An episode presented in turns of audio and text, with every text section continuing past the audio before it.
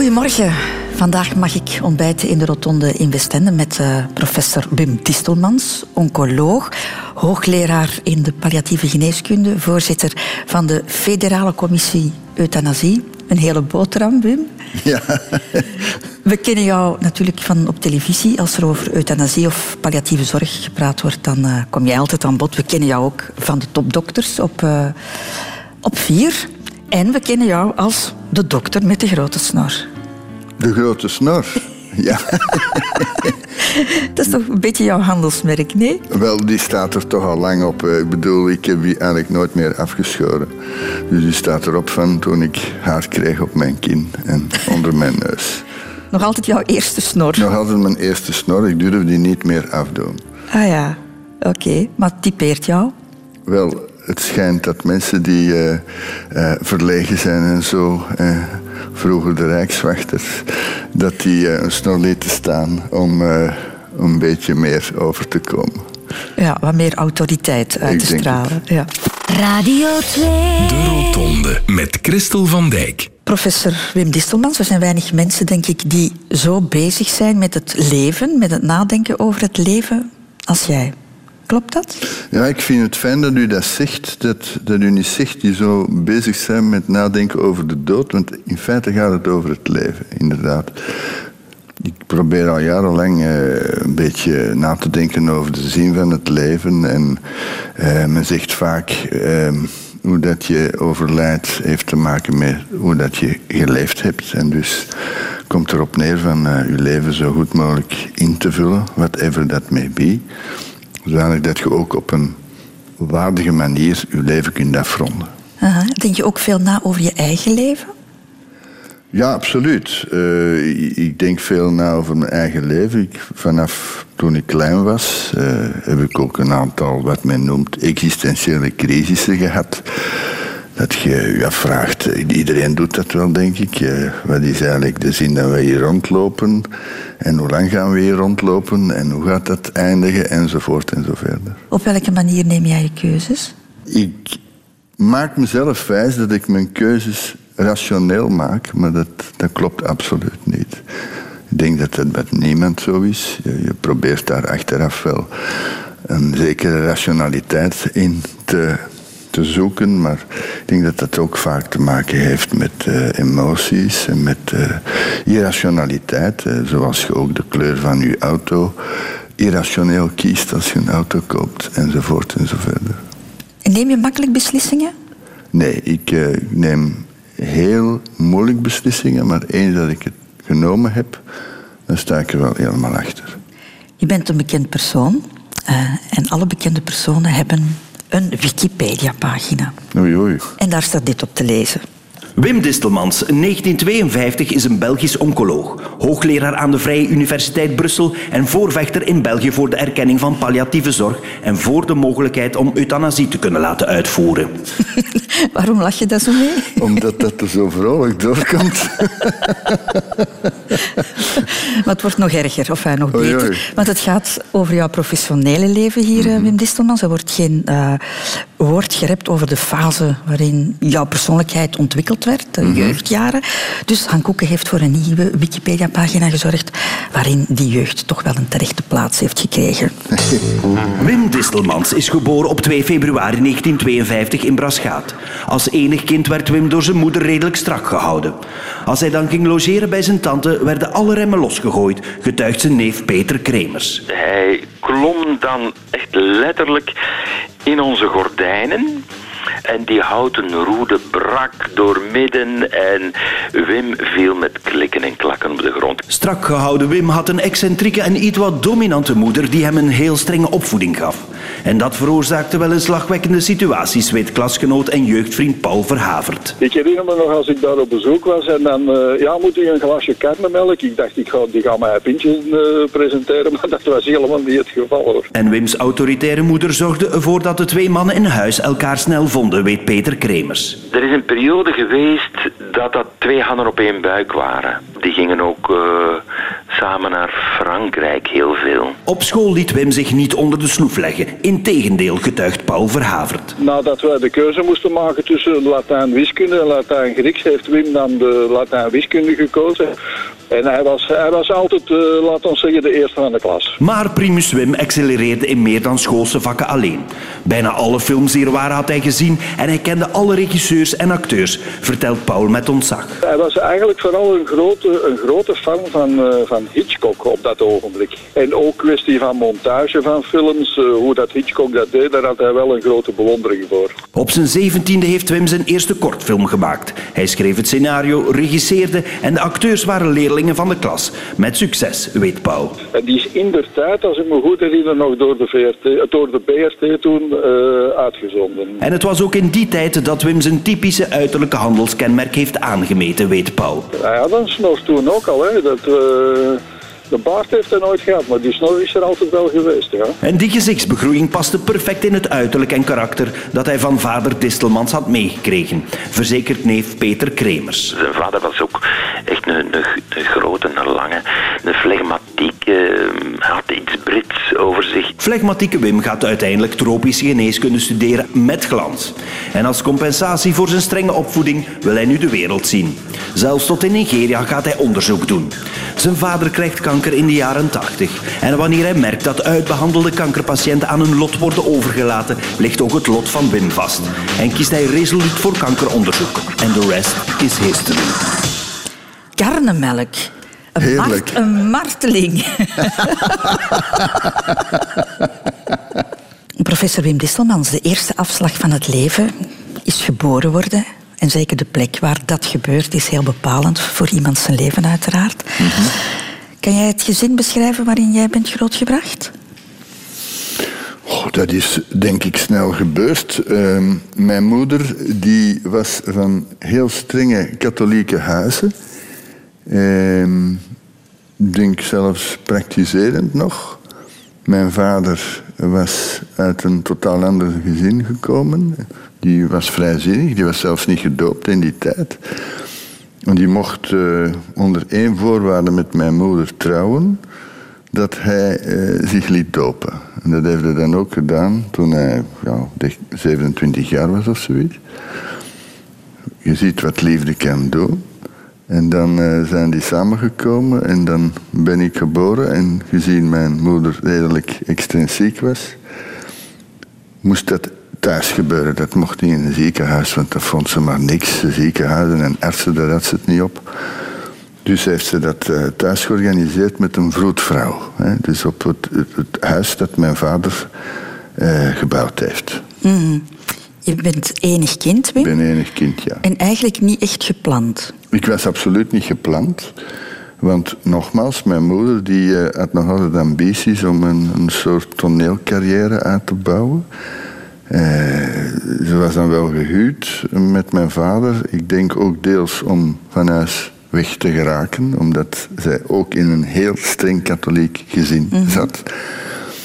En dan dat huwelijk, dat was wel een vlucht voor haar, een, een positieve zaak. Maar ik, ik vermoed dat zij toch nog wel ambities had om eh, iets met toneel te doen.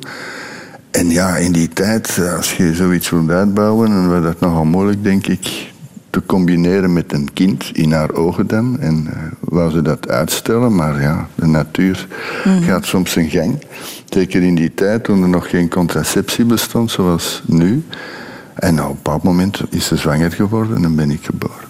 Is dat jou letterlijk gezegd? Jij was eigenlijk een ongelukje? Ja, ze zeggen dat uh, geregeld. Je was eigenlijk een ongeluk en, eh, en we maken er nu het beste van. Ze had ook ongelooflijk veel humor, dus ik heb daar denk ik psychisch niet van afgezien. Eh, ik, ik heb dat altijd kunnen relativeren, want ze heeft zich dan ook helemaal ingezet. En ze vond dan ook dat ik een modelkind moest worden. Dus met het drinken van karnemelk, inclusief enzovoort. Ja, een dominante mama. Verschrikkelijk. Hoe ver ging dat? Hoe ver ging dat? Uh, in die zin dat uh, als er mensen over de vloer kwamen en die mij vragen stelden, dat zij mijn plaats antwoorden en zo. Dus ik werd daar gewoon allergisch van. Uh, ik kon dat nadien wel plaatsen, maar dat is ook waarschijnlijk de reden dat ik nu nog altijd een allergie heb voor al wat naar betutteling neigt. Mm heb je kunnen afzetten tegenover haar of was dat onmogelijk? Ja, op een bepaald moment heb ik mij afgezet. Uh, in alle vriendschap trouwens. Dus heb ik bij mezelf een knop omgedraaid en gezegd: ja, nu ga ik zelf beslissen wat ik wil doen. Hoe oud was je toen? Uh, ik denk dat ik toen uh, in het middelbaar zat, dus dat moet 13, 14 jaar geweest zijn. Mm -hmm. Hoe was de band met jouw papa? Heel goed. Uh, mijn vader was, zoals gezegd, vrijzinnig van huis uit opgegroeid. Was een heel breeddenkend, aimabel man. Had jammer genoeg een fysieke handicap, was praktisch doof. Dus de communicatie met hem was heel stroef, heel moeilijk. Uh, ik heb daar ook leren praten met bijna eenlettergrijpige zinnen, om, om mij duidelijk te maken wat misschien wel een goede oefening is om op een korte manier veel te kunnen zeggen. Maar eh, het contact is altijd ongelooflijk hartelijk geweest. Ik heb van jouw vrienden gehoord dat je een beetje een verlegen kind ook was, een beetje een, een eenzelvig kind. Ja, absoluut. Uh, ik durfde mij moeilijk uit te drukken. Dat heeft misschien ook te maken met het feit dat mijn moeder mij altijd corrigeerde en in mijn plaats sprak. Dus op de duur haakte ik dan wel af. Dan zegt hij, laat zij het maar uitleggen. Um, maar nadien heb ik mij proberen over te zetten natuurlijk. Bewust? Ja. Heb, heb je daaraan gewerkt? Ik heb daaraan gewerkt. Op welke manier?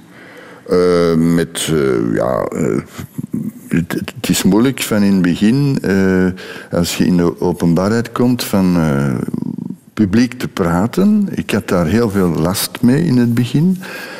en ik herinner mij nog dat ik dus vooraf een aantal zinnen repeteerde voordat ik die publiek bracht. Hè. Misschien dat andere mensen dat ook doen, maar voor mij was dat wel een belangrijk iets om op een in mijn ogen dan correcte manier te kunnen overkomen in, in een publiek kader. Ja, want nu zien we jou als de, de vlotte dokter, en, maar dat is iets waar je dan toch... Ik heb eraan gewerkt, ja. Dat is niet vanzelf gekomen. Professor Ben Distelmans, jouw ouders hebben niet kunnen studeren. Hè? Mm Vonden zij dat jammer?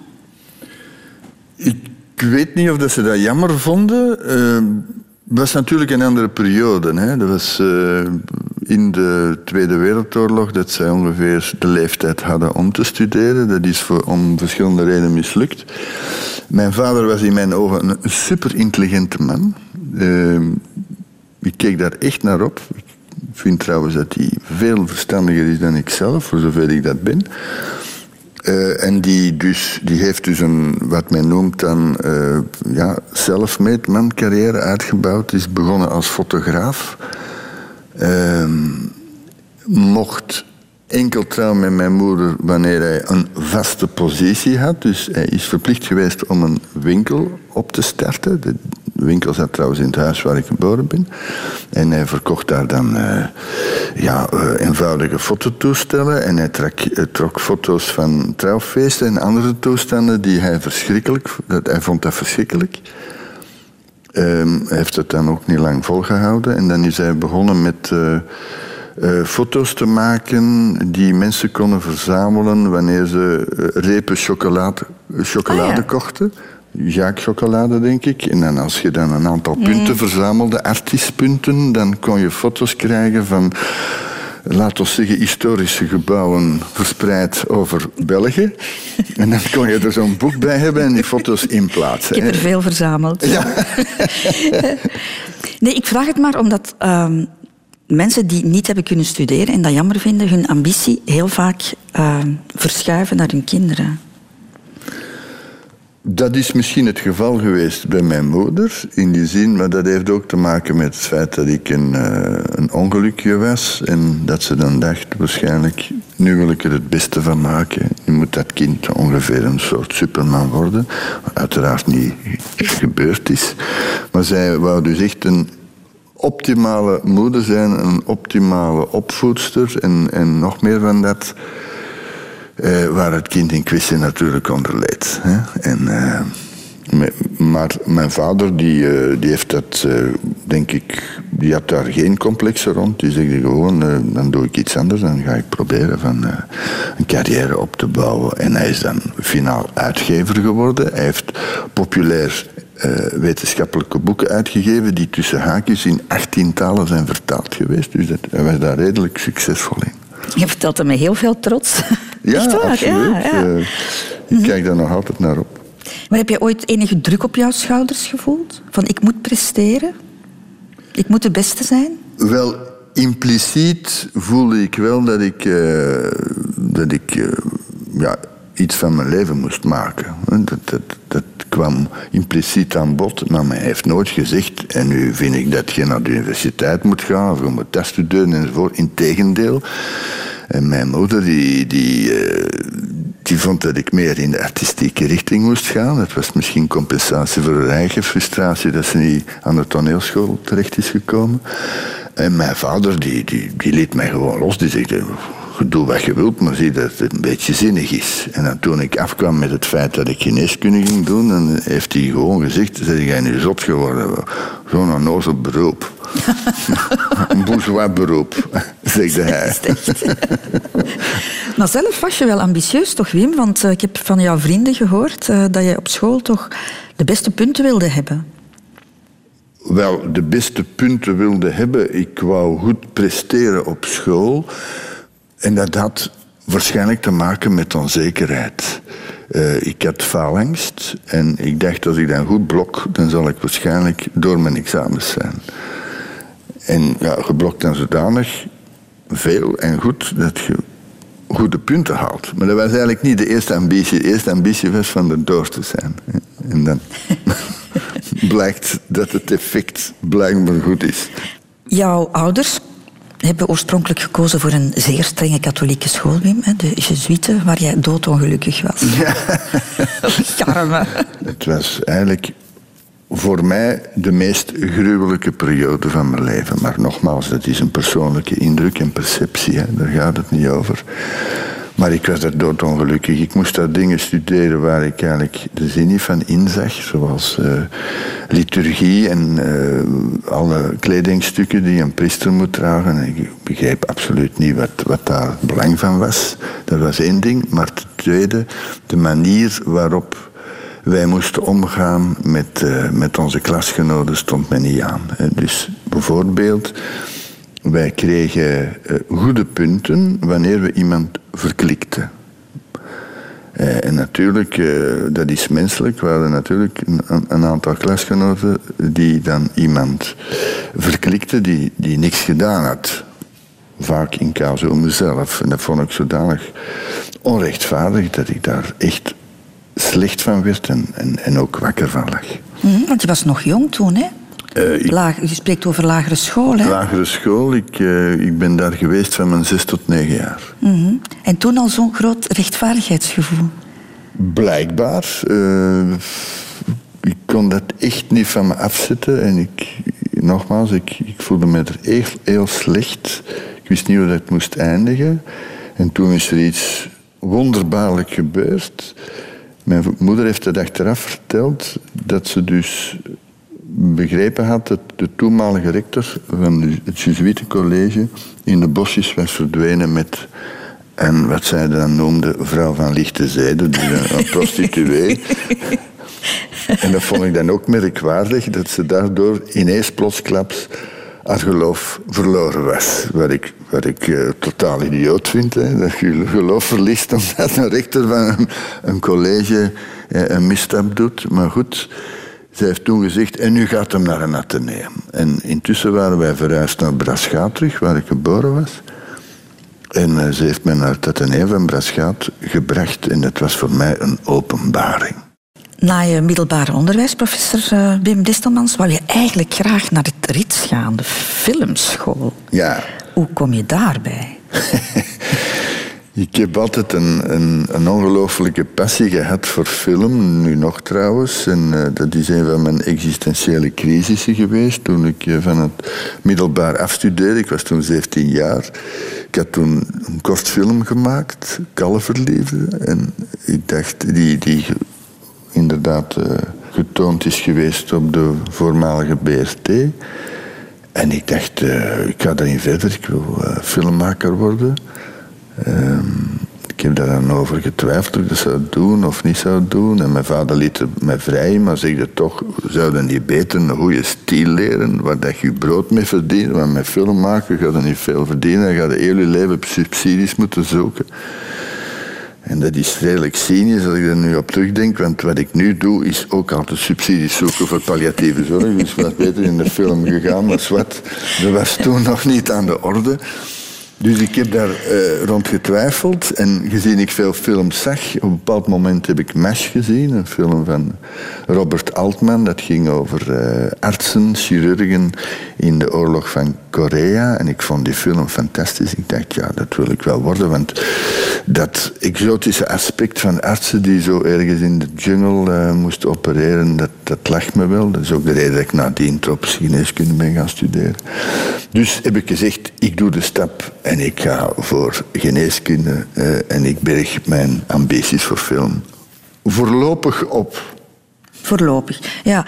Maar dat is wel een, een, heel vreemde ommekeer, vind ik. Gewoon, je hebt een film gezien en, en op basis van die film besluit je om dat om die keuze te... Ja, dat heeft misschien een beetje het laatste zetje gegeven. Hè? Want uh, ik was er al heel lang mee bezig. Uh, wat ga ik doen? Film, filmschool of studeren, regulier studeren. En dus ik, ik was al een beetje in de richting van regulier studeren geneigd.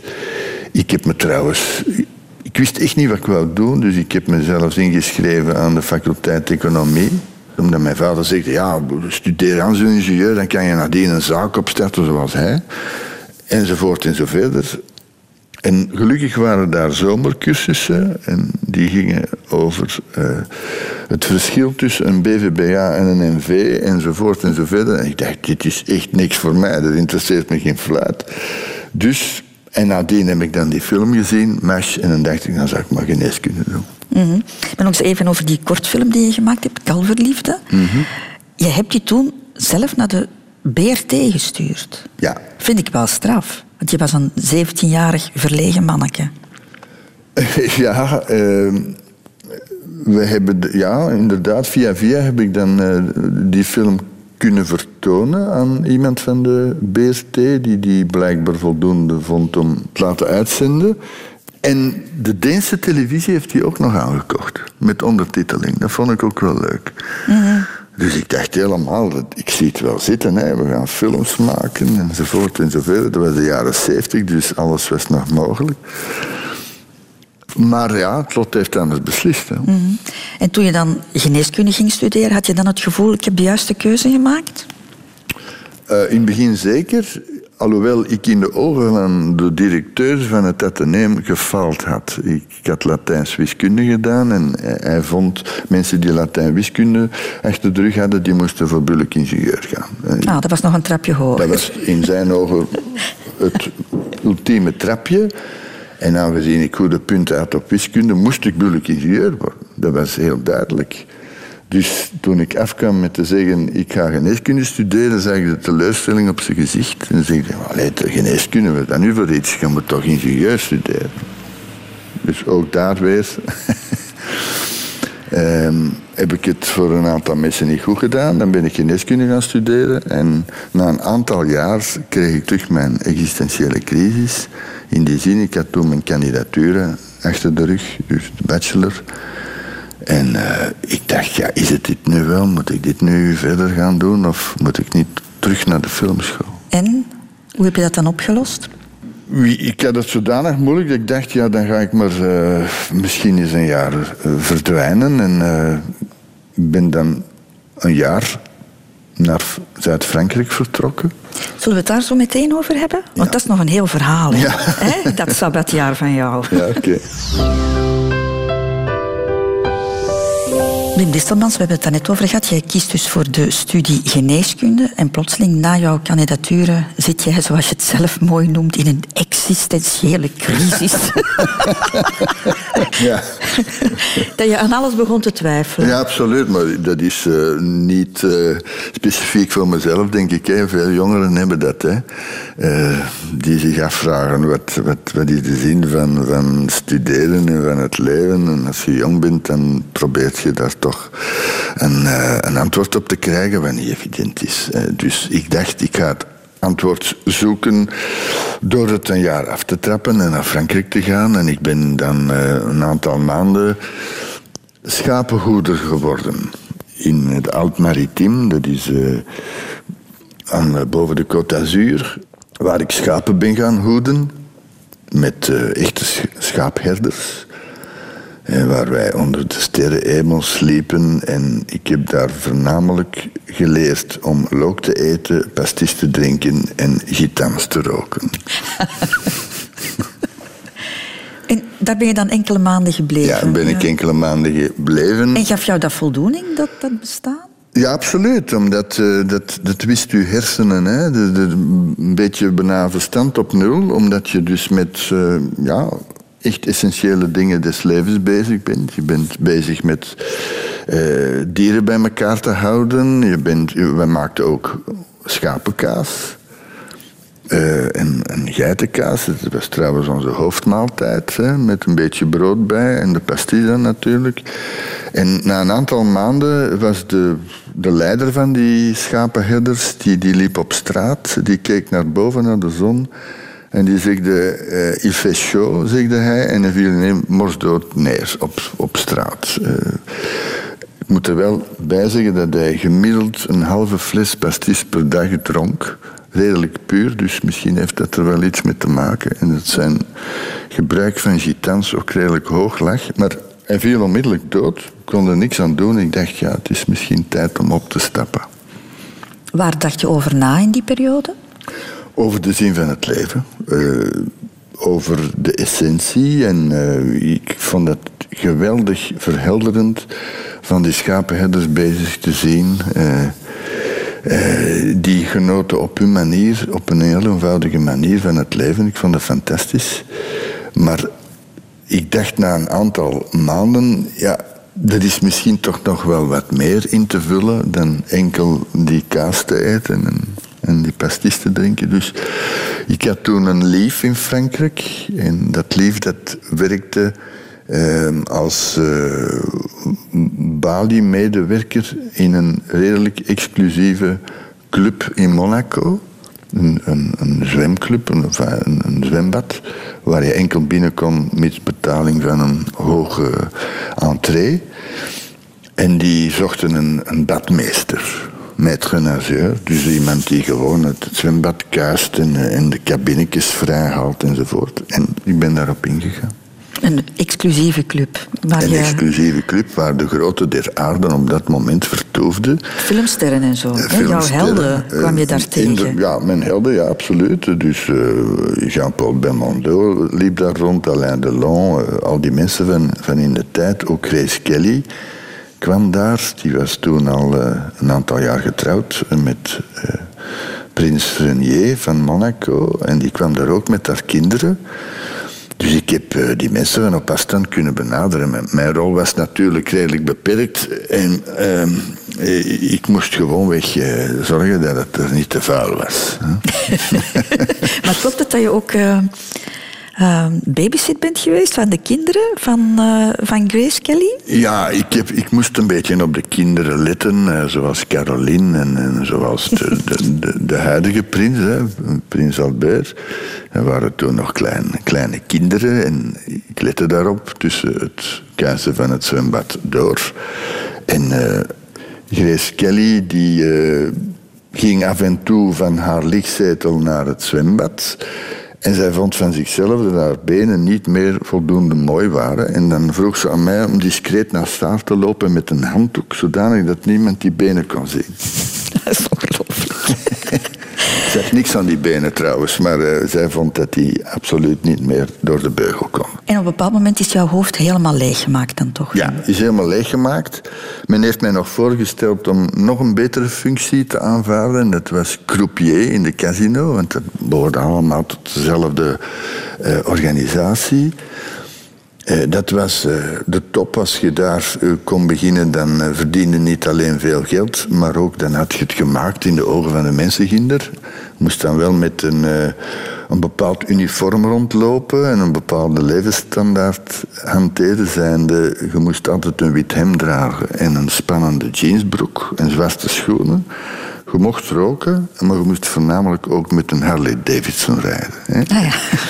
Uh, en uh, ja, dat nachtleven en ook de manier uh, en cocaïne snuiven, want dat was er ook bij. En ik dacht, dit is toch niet mijn ding, dat is niet mijn invulling van hoe dat ik het leven nuttig eh, bekijk. En, en, dan, dan heb ik gezegd, ik verdwijn. Ik, heb, had toen lange gesprekken gevoerd op het strand samen met mijn toenmalige vriendin, die trouwens dezelfde existentiële crisis doormaakte. En die is dan verpleegkunde gaan studeren. Die heeft trouwens ook nog Renier palliatief verzorgd toen die longkanker had op het laatste van zijn leven. En ik ben terug naar België gegaan om geneeskunde verder af te maken. Professor Wim Distelmans, kan ik zeggen dat heel wat keuzes in jouw leven vanuit een idealisme zijn genomen? Oei, oei, dat is zo'n zwaar geladen Ja, bijvoorbeeld gewoon, gewoon dokter worden. Naar Afrika trekken ook als dokter. Ja, als kind was ik uh, wat men noemt een wereldverbeteraar. Hè. Ik wou de wereld redden. Uh, uh, ik had bijvoorbeeld een aantal grote voorbeelden, zoals Albert Schweitzer, die heeft ooit een Nobelprijs gekregen voor de vrede. Dat was eigenlijk een predikant uit Duitsland, die op 36-jarige leeftijd, dacht ik, terug geneeskunde is gaan studeren. En toen naar Afrika is vertrokken. Uh, en hij heeft daar in Lambarene in Gabon een, een, een soort missiepost uh, opgezet, waar hij dus uh, de zwarte bevolking ging redden Vandaag dag zouden we dat als uh, kolonialisme beschouwen, maar in die tijd uh, vond ik dat echt een lichtend voorbeeld. En de man is in 1965 overleden en ik was daar even kapot van. Hè. Ik was toen 13 jaar, maar ik vond dat verschrikkelijk. Dat heeft misschien ook een rol gespeeld in, in mijn keuze om geneeskunde te gaan studeren en nadien tropische geneeskunde te gaan specialiseren na jouw studies. Mm je, je, hebt niet meteen uh, een specialisatie gekozen. Je was eerst de huisarts. Ik herinner me nog dat ik... Uh, ik, ik, zat op kot in Brussel en eh, gezien ik redelijk goed pun, goede punten had, mocht ik kiezen wat ik uh, ging specialiseren. Ik wist absoluut niet wat ik moest gaan doen. Waarom zou ik nu gaan specialiseren in longziekten of in nierziektes? Ik bedoel, ik had daar geen enkele affiniteit voor. Dus ik wist het niet. ik herinner me nog dat ik toen van Brussel naar Antwerpen, waar, ik, waar mijn ouders woonden, eh, een keer of tien met de auto over en twee ben gereden. Gewoonweg tijdens die autorit dacht ik, nu ga ik het licht hebben, nu ga ik weten wat ik moest specialiseren. En na de tiende keer dacht ik, ja, het komt niet dat licht. dus uh, ik heb dan maar alle selecties afgezegd. En ik dacht, dan ga ik misschien even kort een huisartspraktijk beginnen dan weet ik ook hoe dat, dat werkt. Ik wist perfect dat ik dat niet ging uh, continueren. En dus ik heb dat ongeveer een, een, dik jaar gedaan. Rode draad in jouw leven is wel de twijfel, hè? Ja, absoluut. ongelooflijk. en dan op je 35ste dan besluit je wel te specialiseren. Toen ik huisarts was, dacht ik, ja, ik, ik ga dat hier niet afwerken. Ik, na anderhalf jaar wist ik dat ik ging stoppen. En ben toen vrij assistent geworden in Antwerpen en samen met uh, het Tropisch Instituut hebben we dan een project uh, um, ingevuld rond uh, slaapziekte, uitrooiing van slaapziekte in Afrika. En ik heb dan een aantal jaar voor een internationale organisatie ehm, onderzoek gedaan om die slaapziekte uit te rooien. We hebben ook ZC-vliegen gekweekt in die periode, omdat die besmet waren met, uh, met het protozoon dat slaapziekte veroorzaakt, het trypanosoom. En na een tijdje was het geld op, dat was een project. En uh, zijn we er noodgedwongen mee moeten stoppen. En wegens omstandigheden had ik daar mensen leren kennen die bij Janssen Pharmaceutica werkten in het fundamenteel onderzoek, fundamenteel kankeronderzoek. En zij zochten een arts die uh, kankeronderzoek wenste te doen bij, bij Janssen Farmaceutica. En dan heb ik dat gedaan. Hè. Altijd mhm. zo met het idee van uh, wereldverbeteraar nog altijd.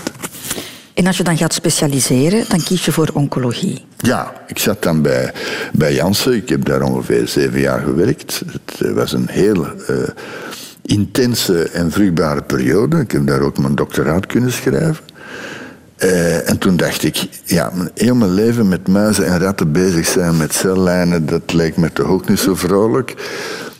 En toen was de opportuniteit daar om te gaan specialiseren. En toen had ik min of meer mijn richting gevonden. Ik dacht, ja goed, eh, dan gaan we maar oncologie doen. Hè. Gezien ik dat al uh, zeven jaar op experimentele basis had gedaan.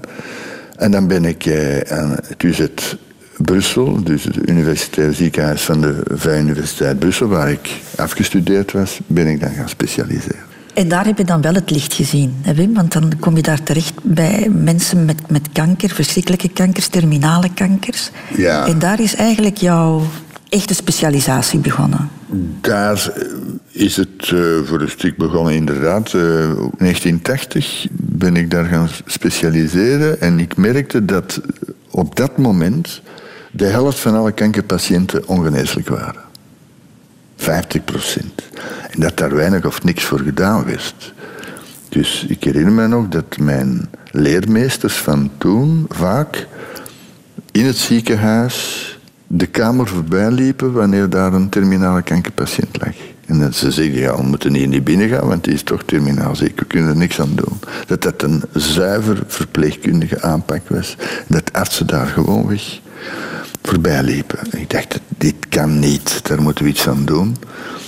En er bestond nog niks op dat moment. En aan de VUB, want ik wil dat toch nog wel eens zeggen, zijn wij begonnen onder impuls van een verpleegkundige, Lisette Kustermans, zijn wij begonnen met palliatieve zorg op de kaart te zetten in België. Ik vind het fundamenteel om dat te zeggen, omdat tegenwoordig eh, mensen vanuit de katholieke hoek vaak beweren, ja, de VUB zijn alleen bezig met levensbeëindiging en met euthanasie en wij zijn voor palliatieve zorg. Wel nu, wij aan de VUB zijn gestart met de palliatieve zorg. Jaren voordat er sprake was van een euthanasiewet. Kreeg je daar ondersteuning in?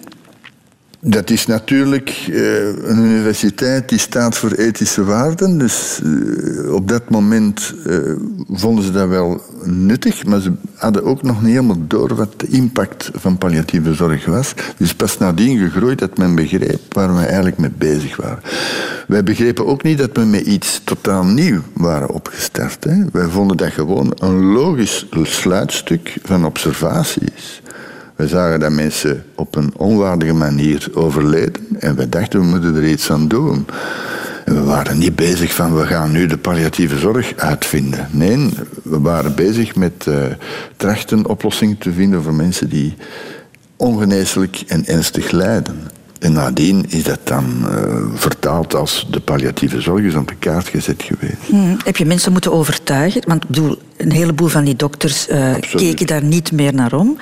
Heb je mensen moeten overtuigen? Absoluut, absoluut. Uh, het was een palliatieve zorg was absoluut niet populair. Nog bij de bevolking, maar ook niet bij de artsen. Uh, want dat was eigenlijk toegeven dat je aan het falen waart, between brakjes als arts. Dat je dus geen therapeutische mogelijkheden meer had waar wij gezegd hebben, ja maar eh, mensen gaan sowieso dood. Hè? Of dat het nu aan kanker is of aan een andere ziekte. Mensen overlijden op een bepaald moment en dat, is, dat moet je niet beschouwen als het falen van de geneeskunde. Dat is gewoon weg uh, het feit dat mensen op een bepaald moment een eindig leven hebben. En, en dat het afrondt. En dat afronden moet je dan wel op een waardige manier kunnen doen. Dus we zijn daar consequent in doorgelopen. We hebben heel veel collega's moeten overtuigen dat dat toch een belangrijk issue is. En dat was niet gemakkelijk. Pas na tientallen jaren is dat besef gegroeid dat dat een waardevol iets was. Professor Wim Distelmans, we hebben het daarnet al over gehad. Jij bent een van de grondleggers van de palliatieve zorg, maar je bent ook een van de voorvechters voor het recht op euthanasie en palliatieve sedatie. Even bijvertellen misschien dat je over palliatieve sedatie net een boek geschreven hebt. Heb je gemerkt dat palliatieve zorg niet altijd voldoende was? Ja, ik heb altijd proberen consequent te zijn in mijn professionele loopbaan. En uh, we hebben nu die palliatieve zorg vrij goed uitgebouwd. Uiteraard met heel wat mensen in, in Vlaanderen vooral en ook in België.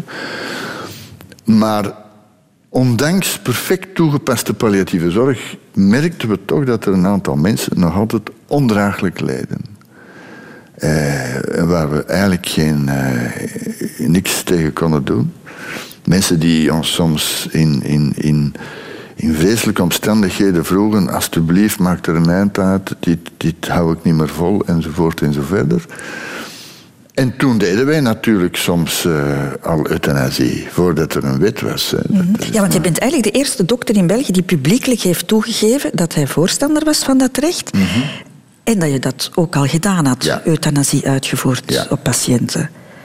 Um, dat komt omdat op een bepaald moment kregen we in het UZ Brussel een telefoon van Inge Gijs, een uh, journaliste van de Standaard, die een dokter zocht die iets wil zeggen over euthanasie. En die telefoon werd van de ene collega naar de andere doorgeschoven, want niemand had daar zin in om daar iets over te vertellen, want het was op dat moment taboe. Er was geen was strafbaar ook. Het was ook strafbaar. En ik dacht, ja, waarom zouden we er niets over zeggen? Want we doen het wel, allemaal. En, uh, ik Normaal gezien twijfel je zo hard, Wim, en toen niet. Toen dacht nee, je, dit omdat, doen. Eh, dat, dat was waarschijnlijk mijn gevoel van, van rechtvaardigheid of onrechtvaardigheid. Ik vond het belangrijk dat dat toch werd gezegd. Ik heb dat ook in uh, bescheiden termen toen verwoord aan Inge Gijs. Dat was 1995. En zij zegt dus zo op plaatsen van het interview, heel zo stommelings, mogen we er ook een fotootje van u bij zeggen. Ik zeg, ja, dat mag. Ik dacht zo aan een fotootje, een soort pasfoto van, van twee op drie centimeter. Dat bleek dus een volledige pagina te zijn. Dus uh, vanaf de dag erop was ik, uh, hoe noemen ze dat, wereldberoemd in Vlaanderen. Dan ben ik uh, opgepikt door de zevende dag enzovoort enzovoort. Mm. Dat was geen weloverwogen beslissing. Je hebt dat eigenlijk heel impulsief gedaan. Ik heb dat gedeeltelijk impulsief gedaan, maar ook gedeeltelijk met het opzet van, ja, waarom moeten we erover blijven zwijgen als we dat toch geregeld doen? Het heeft toch wel zin van dat is publiek te maken dat dit een probleem is, dat dat bestaat, dat er mensen ondraaglijk lijden waar we niks aan kunnen doen en dat we met de rug tegen de muur staan als arts en dat we moeten kiezen tussen enerzijds het leven beschermen en anderzijds het lijden opheffen. En soms kan je het lijden enkel maar opheffen door het leven niet meer te beschermen. Met andere woorden, ingaan op een vraag naar euthanasie. Mm -hmm. Nam je hiermee een risico, want het was nog strafbaar, hè? Het was, het was nog strafbaar, maar ik dacht, ja, ik, ik heb het risico berekend en ik dacht, ja, ik vind toch dat het moet gebeuren. Ehm, en ehm, ik heb daar heel veel positieve reacties op gekregen. Van mensen die zeggen, eindelijk wordt het taboe doorbroken, eindelijk wordt er over gepraat. En sindsdien is het publiek debat niet meer gestopt. Mm, maar je bent niet voor de politie moeten komen. Ik ben niet voor de politie moeten komen.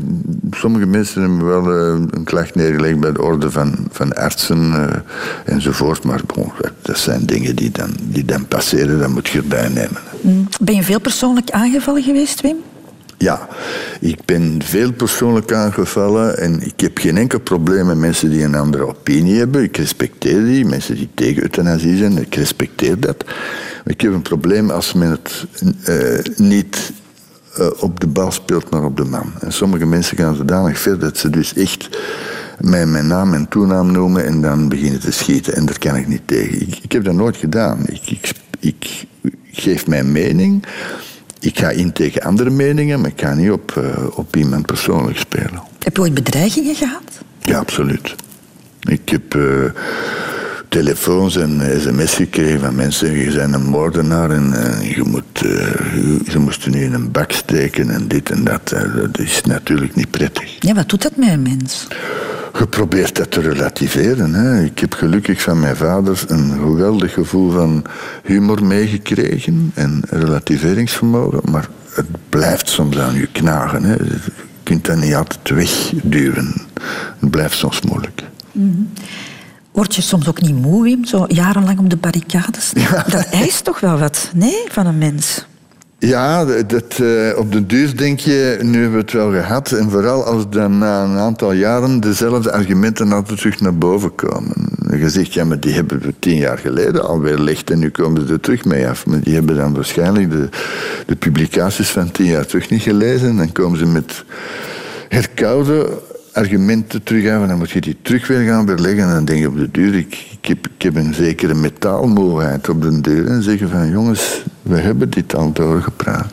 De liefde, professor Wim Distelmans. Dat is een vast hoofdstuk Oei, oei. vast hoofdstuk in dit programma.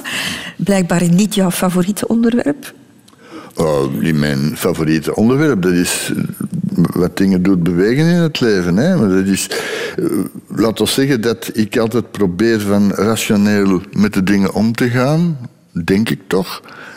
En met liefde, ja, dat is zo... Dat is op zich, denk ik, irrationeel. Hè. Dat is dat is emotie. En ik voel mij altijd een beetje ongemakkelijk als ik over emoties moet klappen, omdat ik dat niet kan vatten, niet kan catalogeren. Um, een van mijn uh, echt medewerkers van het eerste uur, Sabine Bouwers, dat is een klinisch psycholoog. Dat is een, een van de beste psychologen die ik ken, zo niet de beste. Uh, die heeft me ongelooflijk veel geleerd. En op een bepaald moment was ik in, in mijn ogen zeer rationele uitleg aan het doen. Ik was mijn argumenten aan het opbouwen over een mening die ik had over iemand.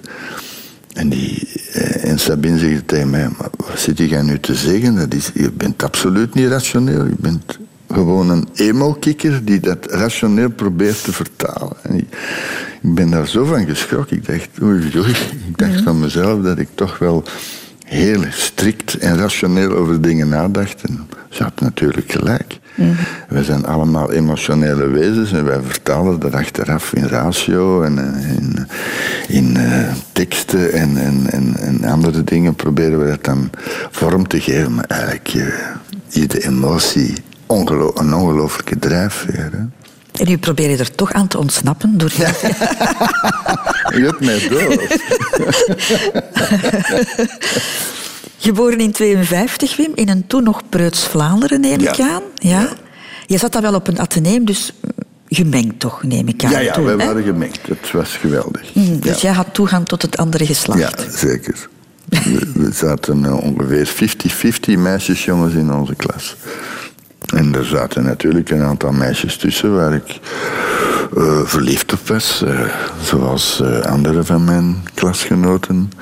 En er was een rivaliteit. En ik denk dat ik dat weer op een rationele manier heb willen aanpakken. Met andere woorden, ik was toen redelijk verliefd op, op één of twee meisjes van de klas. Maar met mijn verlegenheid durfde die niet te benaderen. En ik heb er dan een film over gemaakt.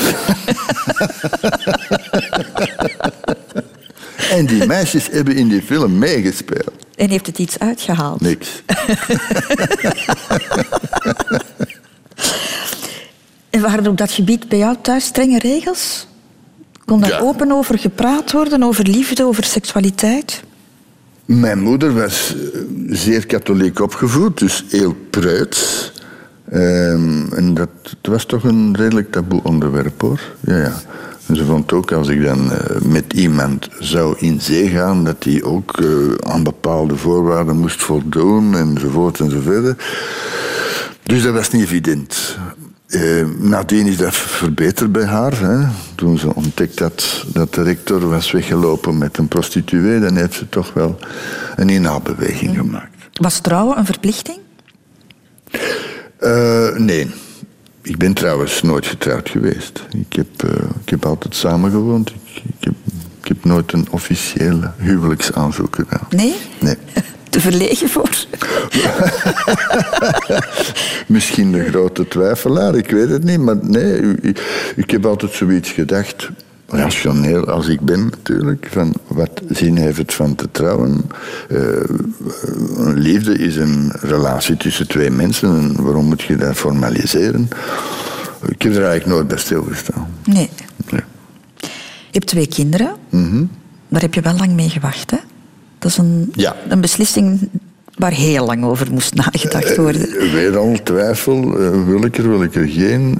Ik wou er wel, maar op een bepaald moment, ja, ik was dan bezig met, met die oncologie-specialisatie enzovoort. Dus op een bepaald moment, ik denk dat ik 36 was, toen mijn eerste, enfin, toen mijn zoon geboren is geworden. Ja. Mm Heb jij zelf die beslissing genomen? Of was het de andere partij die eerder vragend was? Het was denk ik de andere partij, maar het was een gezamenlijke beslissing. Hè. Je moet dat niet flauw rond doen. Als je, dat, als je zegt we willen kinderen, dan doen we dat samen. Hè. Was het een goede beslissing om zo lang te wachten? Goeie vraag. We kunnen dat achteraf gaan rationaliseren. Uh, maar ik weet het niet. Misschien moet je vroeger met kinderen beginnen. Mijn, mijn kinderen zeggen trouwens, uh, ja, je hebt veel te lang gewacht en dit en dat. We zitten met een oude Met een oude zak. En, en, maar ja, en zij beweren dan dat ze dat vroeger gaan doen, maar dan moeten ze zich toch wel spoeien en zijn intussen ook bijna 30. Uh, hoe moeilijk was jouw job voor, voor jouw gezin, Wim? Ik denk zwaar, uh, omdat ik veel weg was. Uh, ook s'avonds uh, voordrachten gaf, uh, wachten moest kloppen, een beetje van alles. Dus ik denk wel dat dat niet evident is geweest, ook voor mijn kinderen in de eerste plaats, die mij toch voor een stukje hebben moeten missen. Maar wij zijn daar altijd, denk ik, redelijk goed uitgekomen. We hebben daar altijd ook uitgepraat. Is daarover gepraat moeten worden? Er is daarover gepraat en mijn kinderen zeggen nu, ja, je bent een toffe gast, zeggen ze dan. En, en, dat doet me wel plezier en ze menen dat ook, denk ik. Maar hebben ze het jou kwalijk genomen, denk je? Misschien wel, maar dat is dan toch niet meegedeeld geweest. Je bent er vanaf, Wim. Dit is... Dus het waar. gesprekje liefde is achter de rug. Je hebt het overleefd. Je hebt mooi langsgevald. Professor Wim Distelmans, we zijn al aan de allerlaatste rotonde van het leven. Mhm. En dat is de dood. Oei, oei. Wat ja. is voor iets? je bent er elke dag mee bezig als, als dokter, maar je eigen dood en de dood van mensen die je graag ziet, dat is nog iets helemaal anders, denk ik. Hè? Natuurlijk ik probeer dat zelf altijd voor mij uit te schuiven, omdat ik absoluut niet dood wil, maar dat is niet nieuw waarschijnlijk.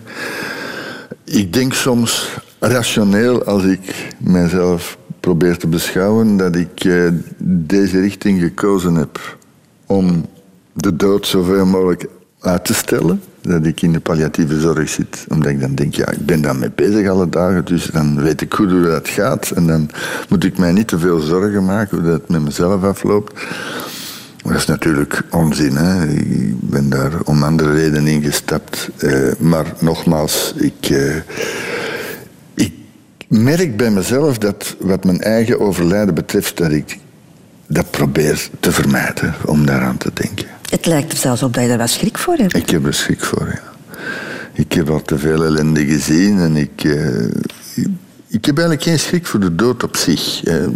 Als je dood bent, is het voor lang waarschijnlijk, maar niemand weet wat dat is. Dus daar heb ik geen schrik voor. Ik vind het wel jammer, hè? Ik bedoel, dat gaat alles moet achterlaten. ik heb wel schrik voor dat stuk ervoor.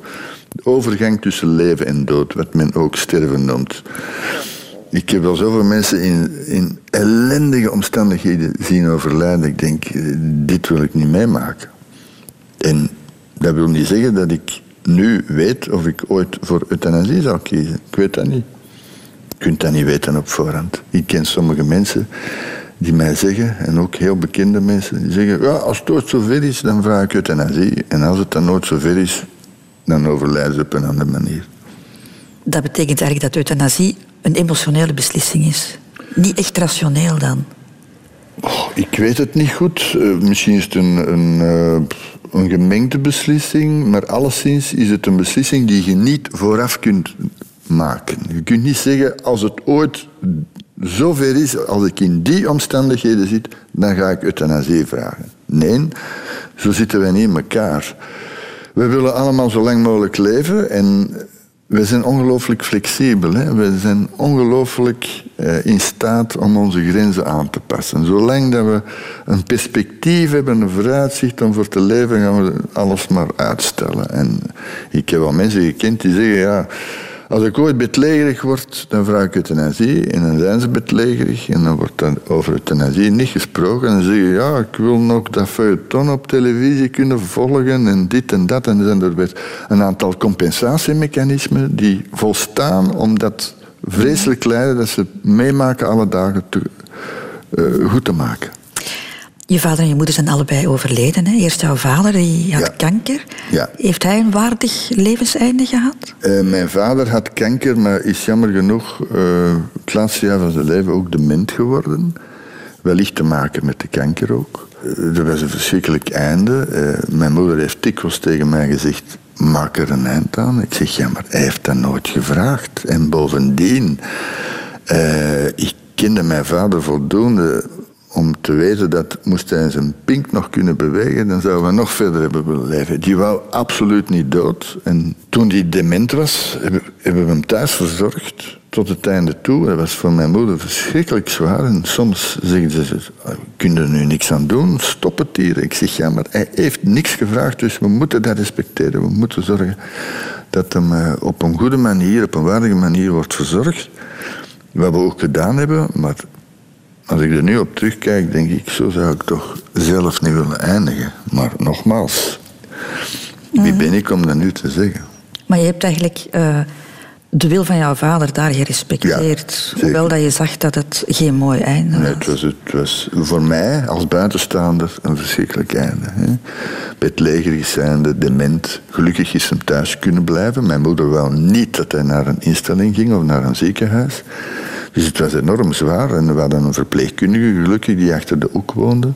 Een soort palliatief verpleegkundige avant la lettre, want de palliatieve zorg was nog niet ontwikkeld. Lena noemde die en die was, die was onvoorstelbaar knap. In uh, het opvangen van zowel mijn moeder als mijn vader.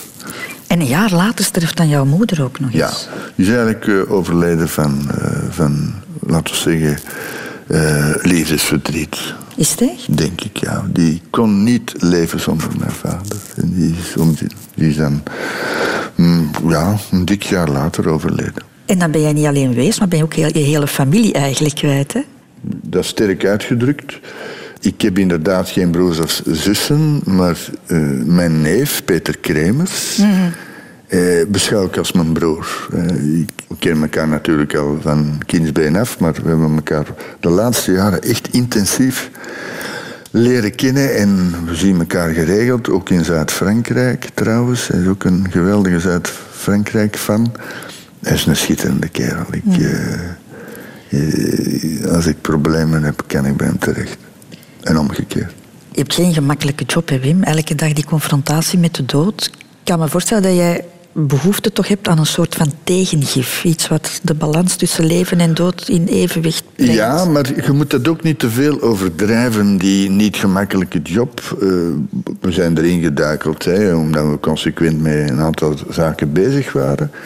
Maar ik hoor dat ik wil zeggen van buitenstaanders te zeggen... Wow, dat is toch moet toch wel zwaar zijn alle dagen omgaan met... Uh, zwaarzieke mensen, dat is natuurlijk voor een stuk zo, maar je krijgt ook enorm veel terug van die mensen. De gratis levenslessen die ik krijg van, van mijn patiënten, die, die zijn onbetaalbaar. En er wordt ook heel wat afgelachen soms. Ja, mensen die eh, op een bijna humoristische manier naar het einde toe gaan. Mensen die heel hun leven op een humoristische manier hebben geleefd ja, die zijn in die laatste fase dikwijls ook nog altijd zo. En dan zitten wij soms moppen te tappen. En we moeten natuurlijk gedoseerd doen en afhankelijk van de situatie. Maar soms kan dat er heel vrolijk aan toe gaan. Dus je sterft eigenlijk zoals je geleefd hebt? Ja, ik denk dat wel. Ik denk dat wel. Wim Distelmans, palliatieve zorg, uh, euthanasie. Ik dacht, dit gaat een ongelooflijk ernstig gesprek worden. Maar ik heb toch goed gelachen eigenlijk, moet ik zeggen. ja, ik eigenlijk ook. Hè? Ja. ik vond het in ieder geval heel fijn uh, om met jou te ontbijten. Dank je wel daarvoor. Dat we even de persoon Wim Distelmans ook hebben mogen leren kennen en niet alleen de dokter. Was het moeilijk? Uh, nee, het was niet moeilijk. Het was zelfs zeer aangenaam. Ah, oké. Dan nog één ding, Wim. Uh, mijn gastenboek. Wil oh, jij daar nog een woordje in, ja. in zetten? Lieve dames, Christel, Veerle, Eva en Vanessa, bijzondere dank voor de uitnodiging op een uitzonderlijke locatie in Westende met zicht op zee en voor de schitterende kookkunst van Veerle. Ook veel appreciatie voor de perfecte ondersteuning van Eva en Vanessa. En natuurlijk zeer veel achting en bewondering voor Christel, die er zeer handig en professioneel in slaagt de pieren uit de neus te halen. Zeker bij iemand zoals ik, die niet gewend is over zichzelf te praten en dat dan nog gedurende twee uur. Toppunt van narcisme, hartelijk Wim.